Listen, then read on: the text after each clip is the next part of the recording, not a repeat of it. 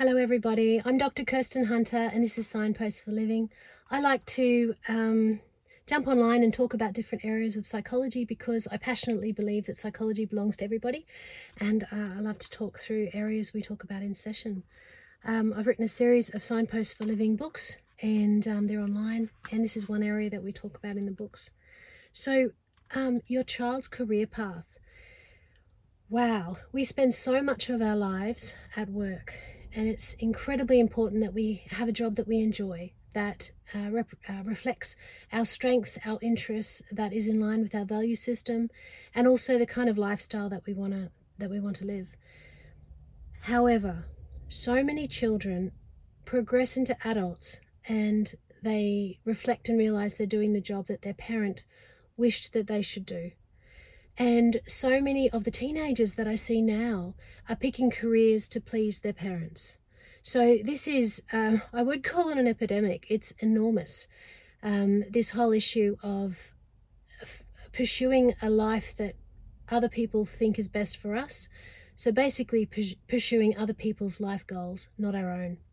So, as parents, it is in, in incredibly important that we do not project onto our children the career path that we value, that we think fits for them, that we want for them, that um, allays our insecurities and our fears. But instead, we actually look to our child and we say, hey, who are you? What are your strengths? What are your interests? What lifestyle do you want to have? And it's your life, and I will support you to work towards your goals and have your life reflect you instead of me.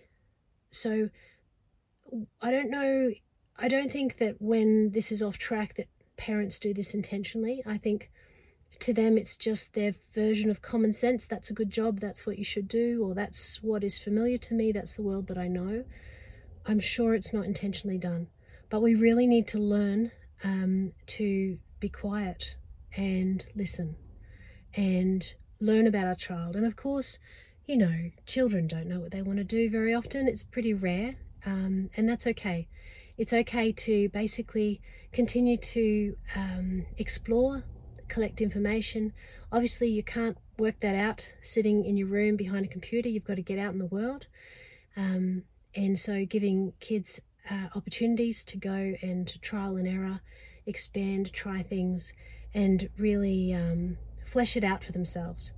So, this is an area for us to stop and think about and talk about. We don't really talk about this very much, and it is so profoundly important because it is our child's future and it's such an enormous part of their lives. So, let your child have their own career path. Don't shape it to be a rep- representation of you and your value system or your assumptions. Wonderful. Well, I hope that that helps in some direction. I know it relates to so many of us.